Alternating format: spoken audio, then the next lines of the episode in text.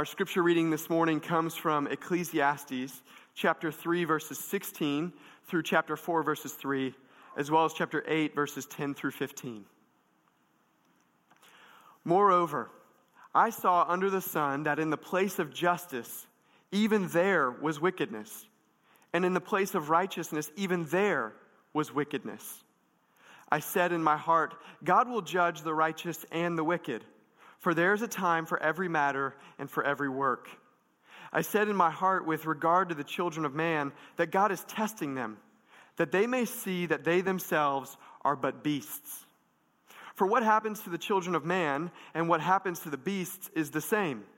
As one dies, so dies the other. They all have the same breath, and man has no advantage over the beasts, for all is vanity. All go to one place all are from the dust, and to dust all return. Who knows whether the spirit of man goes upward and the spirit of the beast goes down into the earth? So I saw that there is nothing better than that a man should rejoice in his work, for that is his lot. Who can bring him to see what will be after him? Again, I saw all the oppressions that are done under the sun, and behold, the tears of the oppressed, and they had no one to comfort them on the side of their oppressors, there was power, and there was no one to comfort them. And I thought the dead who are already dead more fortunate than the living who are still alive. But better than both is he who has not yet been and has not seen the evil deeds that are done under the sun. Then I saw the wicked buried. They used to go in and out of the holy place and were praised in the city where they had done such things. This also is vanity, because the sentence against an evil deed is not executed speedily. The heart of the children of man is fully set to do evil. Though a sinner does evil a hundred times and prolongs his life, yet I know that it will be well with those who fear God, because they fear before him. But it will not be well with the wicked, neither will he prolong his days like a shadow, because he does not fear before God. There is a vanity that takes place on earth, that there are righteous people to whom it happens according to the deeds of the wicked, and there are wicked people to whom it happens according to the deeds of the righteous. I said that this also is vanity. And I commend joy. For man has nothing better under the sun but to eat and drink and be joyful. For this will go with him in his toil through the days of his life that God has given him under the sun. This is God's word. Please be seated. Well, it's passages like this that uh, make Ecclesiastes a certain type of book, right? It's uh, days like this that are fitting with Ecclesiastes. But it's not all hopeless, and we saw that last week, and we'll see some of it today. But as I was thinking about this morning, uh, I was reminded of a time when years ago uh, I was going to the bank to get money out of my savings account to go purchase a vehicle. And uh, I had been shopping around for a while and I found the perfect one on Craigslist, and there was a competition. Uh, what happened was there was another person who also said he wanted to buy the vehicle. It was cash only. But he was coming from an hour farther away than I was. And the guy told me on the phone, whoever gets here first gets the vehicle. Well, I still had to go to the bank and get the cash. And so, not really thinking about it, I drive up to the ATM, put my card in, and try to get, you know, a few thousand dollars to buy this vehicle. And you can't do that. Uh, I found that out. Not like I often try to get a few thousand dollars out of the ATM. But you can't do that. So the good thing was the bank was open. I go in, and the clock is ticking in my mind. And the, the teller, this helpful woman, at first she was helpful, she said, um, Here, here's a sheet. Uh, you, need to, you need to sign this. And I'm thinking, well, I already put my card in. I already punched in my PIN number. Why? My pen, sorry. Uh, that would be too much. PIN number, right? Uh, my pen, punch in my pen. And she, and it goes through. But she says, I need you to sign this piece of paper. So I sign it. And she looks at it and she looks at her computer screen. So this is my signature. And she says, Hold on a second. And she goes to get her manager and brings her manager out. And they say to me, uh, Sir, this signature that you just did doesn't look at all like the signature that you signed when you opened this account, you know, years ago. And I said, So? She said, Well, you can't, I can't give you your money uh, if, if the signature isn't the same. And so I, I legitimately thought it was a joke. I thought it was a little over the top. Nevertheless, I thought it was a joke. So we go back and forth a few times, and she is really serious that she's not going to give me my money. And at this point, I'm thinking that dude's going to beat me to this, to this vehicle. So I tell her, I say, hey, listen, I'm so grateful, honestly, that you would protect my money like this. This gives me great uh, trust in this institution. Uh, however, uh, if I don't get my money now, um, I'm going to have to move to a different institution uh, that I can uh, get my money from. I don't remember how it was resolved. I did end up leaving with my money. Okay, now, now this is not, admittedly, any form of injustice. Okay, so I'm not about to try to make that connection. But what it was, was it was the most bizarre experience that I could think of where something that was designed to help me was actually hurting me. Something that was designed to help me was being used against me, and I had no power. Yet it was my money that I had entrusted to them. And thankfully, uh, I got the money, but I really didn't think I was going to. And today, in our passage in Ecclesiastes, the teacher is going to lead us to consider the vanity of injustice. And he's going to point, us, point out to us the very places that we expect to see justice, that we expect to experience justice, will find oftentimes it's not there.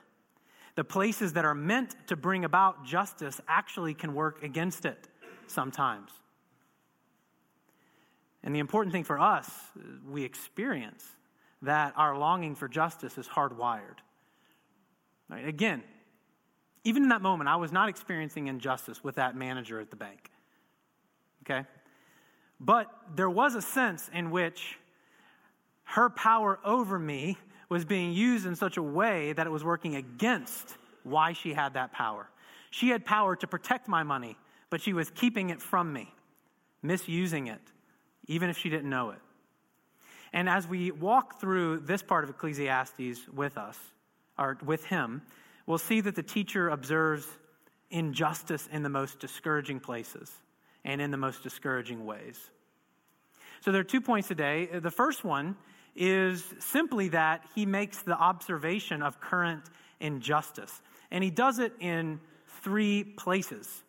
Okay, so the first place that he observes current injustice is in pervasive corruption. So if you look in verse 16, right away when he starts off here, chapter 3, he says, Moreover, I saw under the sun that in the place of justice, even there was wickedness. And in the place of righteousness, even there was wickedness. So, what he's saying is, in the very places he would expect to see justice, he sees the opposite. So, the two particular places here are the courtroom and the church. So, he's, in the courtroom, justice isn't found, he says, and in the church, justice and mercy are not found. So, what is one to do when these places have been corrupted? I mean, think about what it feels like when you go to the very place you expect to find mercy, the very place you expect to find justice, and it's not there. Think of how hopeless that must be. This is your only chance. This is your only hope to go find justice, and it's not there. Think what that would be like. I mean, really, imagine you, you, imagine you have no other relationships. You have no family members you can go to. Your only hope are these two places of justice, and it's not there. That's the hopelessness, the wickedness he's speaking to. Right? I've talked to people who've gone into law, people who are in church ministry, nonprofit work, and they see how the sausage is made, so to speak. Right? From the outside, you look and you think these places must be filled with pristine justice. You think of, you know, the symbol of justice, right? It's the woman with the blindfold and the scales and the sword, right? Why? Because she's supposed to, just Lady Justice is not supposed to uh, show any preference for anything, so she's blindfolded. And she has the sword to bring about swift and judicious justice. And yet, in that place, People who train for law will see, well, it's not always that simple. People who go into medicine to, to help people get into the medical world and realize now that I know medicine, can I still love it? And when people go into the church to escape the world, they find out somehow the world got in here too. And this is the, this is the discouragement that the teacher is drawing our attention to. Then in verses 18 through 21, if you look, he goes on in this sort of confusing back and forth in his mind. He's, he's pontificating out loud. And it can be confusing because you're thinking, well, that, how's that in the Bible? That's not true. Well, what he's doing is he's, he's inviting us to think about what life is like under the sun. He's, he's discouraged because he's thinking, okay, I observe injustice, and as Ben mentioned earlier in the call to worship, I see injustice and I see justice at the same time. But yet, I see those who live a just life and those who live a wicked life, they both die. So his frustration is if death is just the end, then will there ever be a time for judgment? No one knows. Because as he sees it, he asks the question who can tell us if there's any justice or judgment after this life? And so, if we don't see it now, can we expect to see it ever? And this whole deal about uh, he's testing man so that we see in and that they themselves are but beasts. It sounds like scary language, but and I guess in a sense it is, but if we just observe with him even what happened in the 20th century, we see that man left to himself, right? A whole century given to progress, a whole century given to science, to uh, certainty, removing God or at least marginalizing him because we don't need a God anymore. We see actually, when left to ourselves, we're beasts. Things like the Holocaust happen in the name of progress. So, certainly, if we journey with him in this life under the sun, we'll see pervasive corruption and hopelessness. But he also points out that there's the prospering wicked when we look under the sun and see injustice. This is in uh, verses chapter 8, if you scan down in your worship folder. Particularly, let's start in verse 14. He says, There is a vanity that takes place on earth that there are righteous people to whom it happens according to the deeds of the wicked, and there are wicked people to whom it happens according to the deeds of the righteous. I said that this also is vanity. In other words, how do you get your mind around that one? What do you do when the wicked prosper and the righteous don't? He's dumbfounded by this upside down reality. So he tells a short story in verse 10. Look at verse 10, chapter 8. Then I saw the wicked buried. They used to go in and out of the holy place and were praised in the city where they had done such things. This also is vanity. It's a story in a verse. And the reason we know this is because the word buried, it's very interesting. You would think that I saw the wicked buried, meaning they're dead, that that would be a good thing. But in fact, it's not a good thing. The reason is, is a great paraphrase here by Eugene Peterson. Uh, what, before I get there, we need to know the key word is the word buried, right? Knowing this means the wicked one is dead, but this word buried speaks to not the fact that he is thrown out, he's dead, he's finally gotten rid of, but he's treated like a righteous one. He's given a proper burial when he's lived this wicked life. And uh, here's a great paraphrase of this verse. One time, I saw wicked men give a solemn burial in holy ground. When the people returned to the city, they delivered flowery eulogies, and in the very place where wicked acts were done by those very men, more smoke, vanity. So he wants to know how is it that we speak well, even in death, of those who have done great wickedness?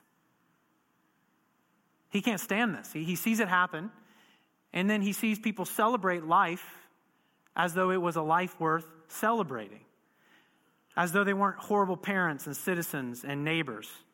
Right? This happens all the times, all the time at funerals. It's as though we're compelled to talk this way of people, but we all wink at each other after it's done. And he can't stand this. This too is vanity. What are we to do There's pervasive corruption. Even when we know there's corruption, the wicked prosper in life and in death. This, this flowery talk that we have about them. And the other place that he observes current injustice and invites us to, to observe it is in delayed justice. So look at chapter 8, verses 11. Start with verse 11 here. He says, uh, Because the sentence against an evil deed is not executed speedily, the heart of the children of man is fully set to do evil. You know what this is like. Even, even if we just think about ourselves, you do something that may prick your conscience once, but it was kind of exhilarating, and you didn't get caught, and nothing bad happened. So then you thought the next time, well, it's not so bad. I mean, maybe I could do it again. I won't keep doing it. But then you do keep doing it. And justice seems to be so far off, consequence seems to be so far away. And all of a sudden, your heart starts to drift toward the very thing that you know is wrong, that you know is wicked. So for you and I, we can, we can say that those wicked people, yeah, right, if, if, uh, if all the wicked people in the world immediately got justice, then it would be a deterrent to all the others. But yet, you and I live the reality to where we aren't deterred from our own wickedness and our own sin. Right? This is why I pray regularly that my kids will always get caught. And I tell them that I pray this for them. They're confused at this point. But I tell them, right? So my daughters, young daughters, they uh, they ask me, how, how did you find out? And I said, I know everything. And don't you ever forget that. And I say, I, and I say, well, I, I don't know everything, but I know more than you think I know, and I pray that you'll always be caught. And then it, it dawned on me how vindictive that sounds when you say that and unmerciful. So then I reflected on it and I thought, you know what? I'm going to start praying that for myself. And I started praying for myself Lord, let me always get caught. Because he's right. There's a danger in delayed judgment. Now, there's a mercy. And that's the, that's the purpose of it, right? The scriptures teach us that God, in his unbelievable wisdom, unfathomable mercy, delays justice because it's his kindness that does draw us to repentance. And yet, because I know he's so merciful, I ask, let me always get caught. So the writer looks at these three areas uh, where he observes injustice the pervasive corruption, the prospering wicked, and the seeming delay of justice. And he is dumbfounded.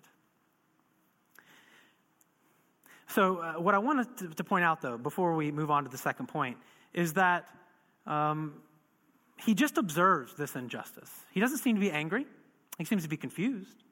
But he's not angry, he's not calling anyone to action.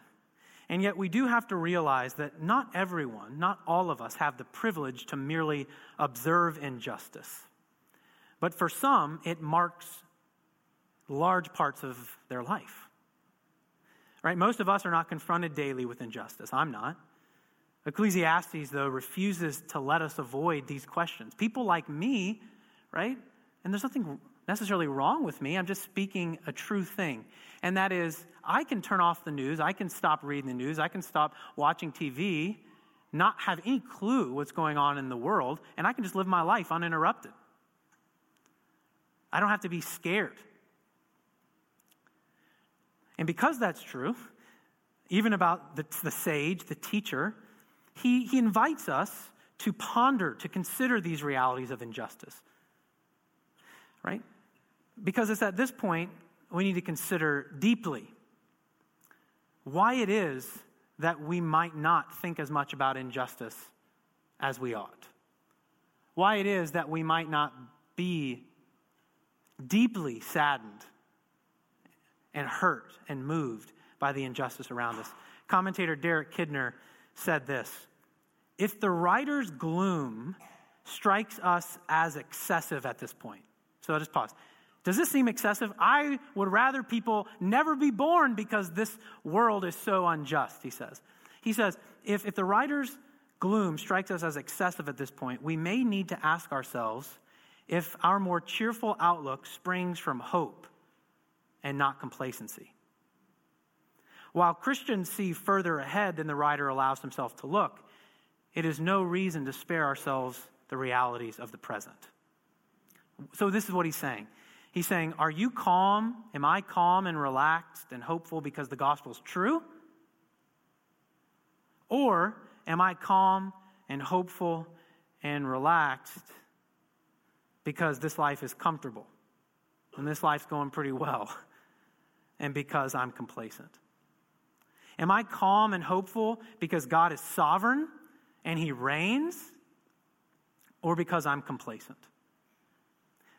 And I would ask you to do and reflect, as I have been this week, on this challenge from Derek Kidner. So, do these words seem over the top to you? And if so, why?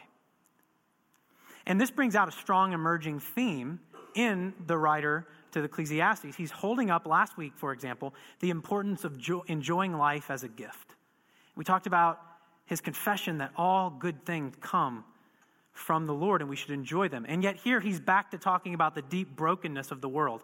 And he's juxtaposing these realities. And the reason is, is because they're both true in this life and they both belong together. And so, how do we deal with both of these things together when there's this gap? And it, we deal with it in the same way, and that is by faith in a good and sovereign God. In other words, you can't look injustice in the face without going straight to despair and cynicism unless you have faith in a good sovereign God. And you can't, while this is happening, fully love and enjoy and embrace the good gifts of toil, of, of good work, and of food and drink and relationships. The, the only way you can truly enjoy those things when injustice exists is to realize that God is good and sovereign and merciful and He's wise. We don't get it, we don't fully understand it, but we have to accept both in faith or we lose the proper perspective of both. So, surely we are to do more than merely observe injustice. So, how do we respond, right? That would be a question because there are so many things around us. It, but it's not just on the news, it's not just happening all over the world as it seems to be turning upside down not just this country, everywhere. Surely we want to do more than observe injustice. Some traditions uh, will talk about, we, we're about deeds, not creeds, I've heard it said. And what they mean by that is we're about action, even if it's at the expense of proclamation.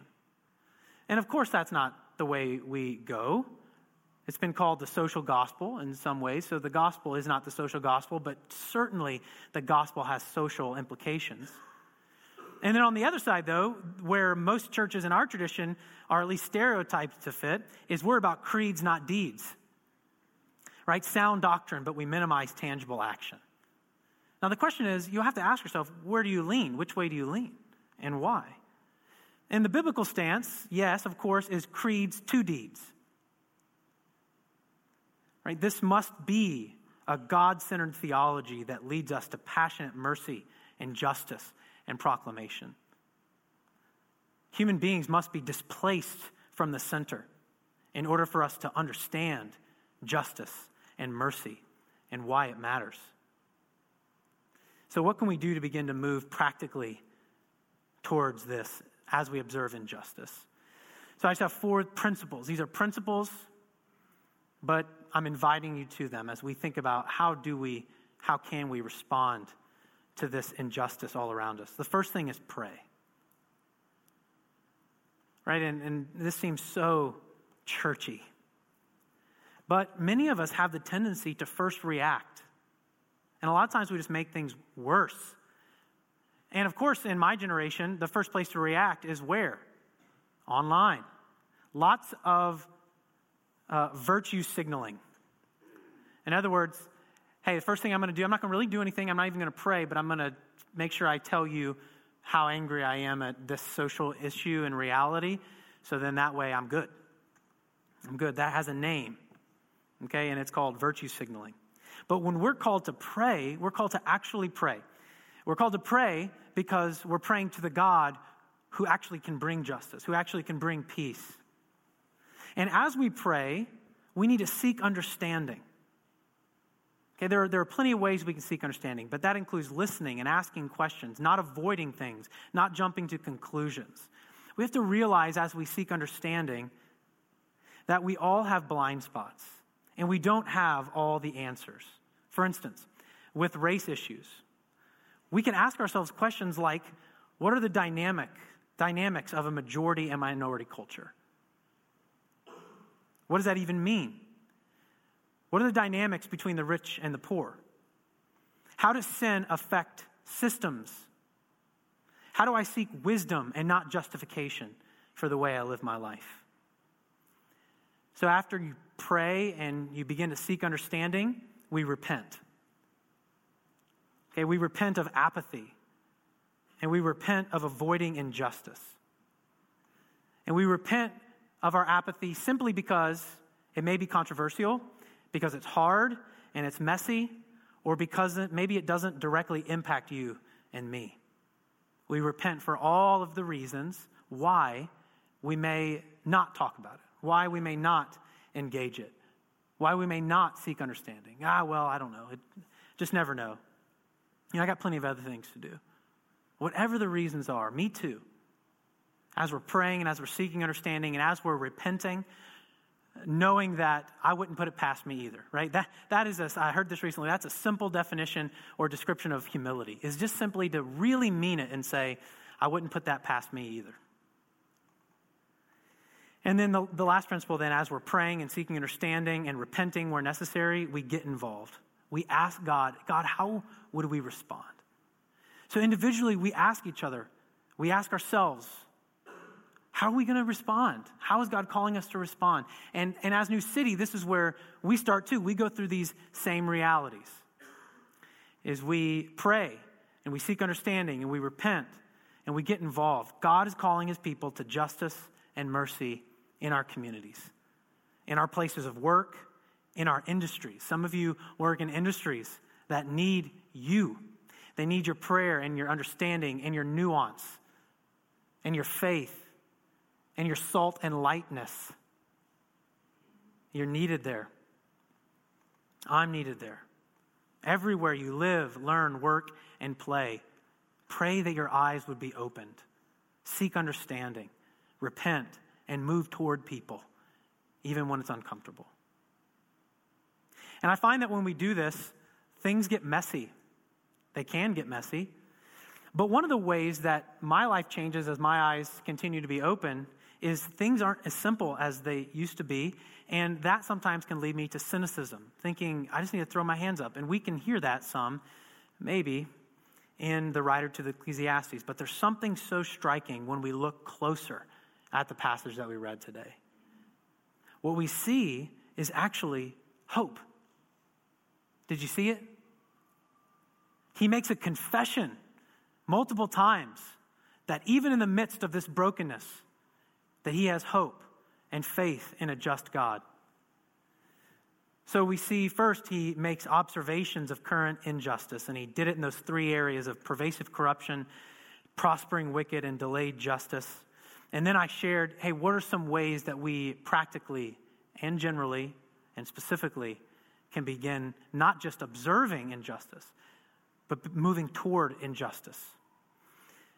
And the reason we can do that is because of the second point that he makes, and that is the confession of future justice.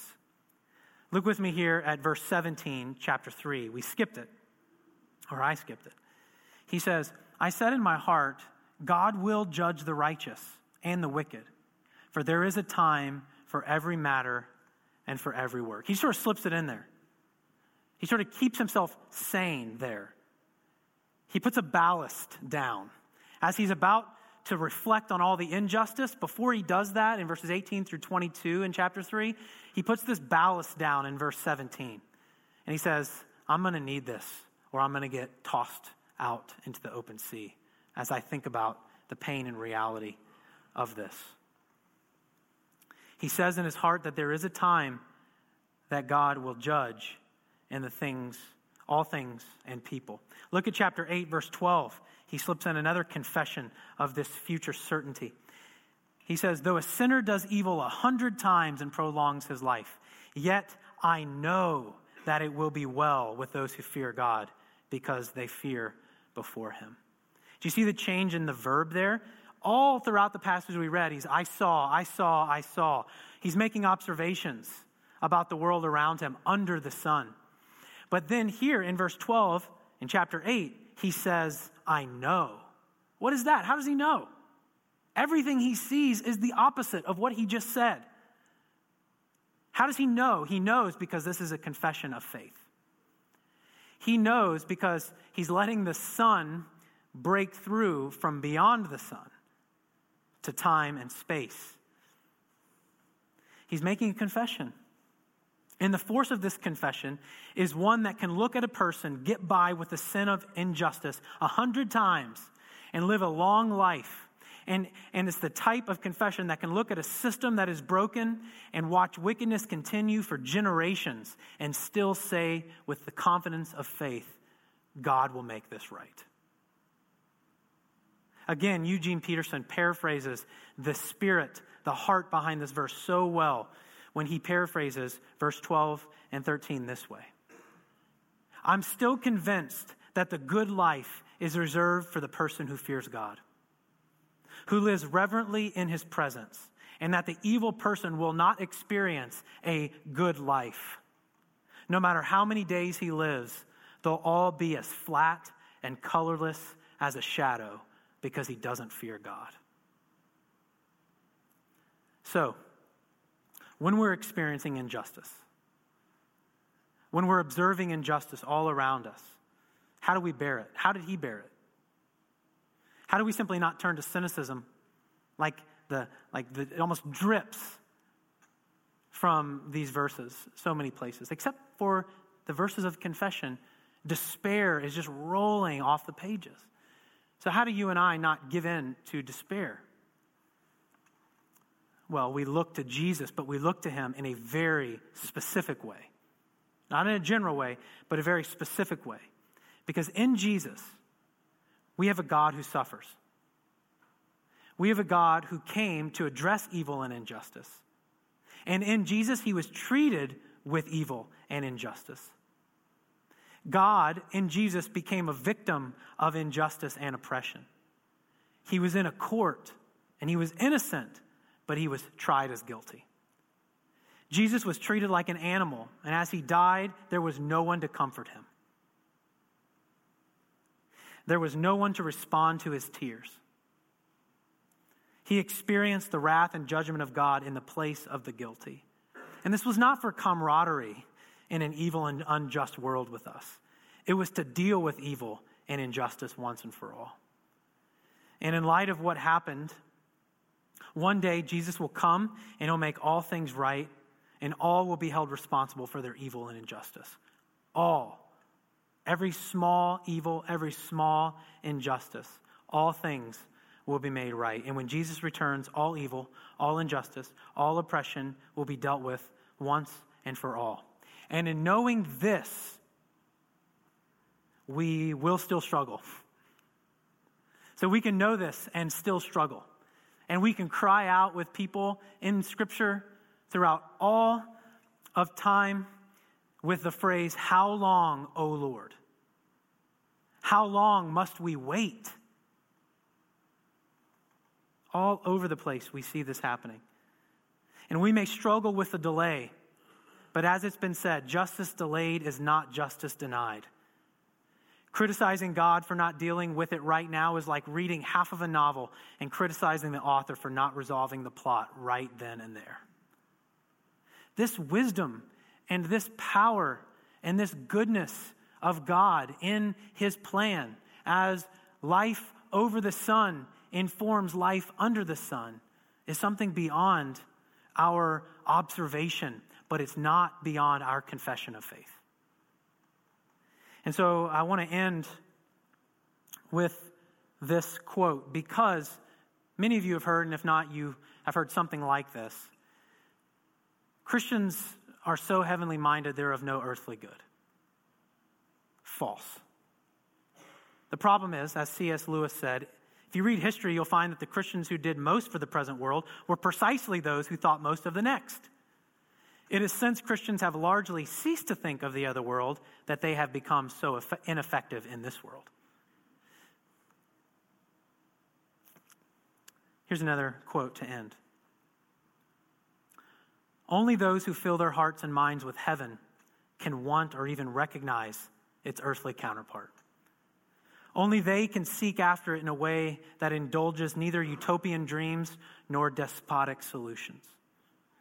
To be a real earthly good requires a certain fearlessness, a freedom from the fear of death, from the loss of property or status or title or comfort, from the threats of tyrants, the power of armies, the day of trouble. People fixated on earth generally do not have this deep taproot of courage and conviction. Seldom do they stand down pharaohs, Caesars, Stalins with nothing but a stick in their hand or a cross on their back. Nor do they generally look after widows and orphans in distress, or care for the dying, or feed the hungry. This is left for the heavenly minded to do. For the Stephens, who's serving meals to the widows and confronting the powers of the age, were all of a piece, and who at the very edge of his brutal execution looked up to the heaven and saw the glory of God. Like the tug and heft of a huge unseen planet hovering near, the hope of heaven is meant to exert a gravitational pull that gives our lives stability, substance, and weight. Ironically, it alone has the power to give us, in a sustained way, the moral and spiritual ballast needed to keep our feet on the earth, to make us of much earthly good. It is a rumor of home and a place of exile, inspiring us to keep up the good work. It is unseen things that render the things we do see, both the beauty and the ugliness, the grandeur and the barrenness, never enough, and yet never too much to give up.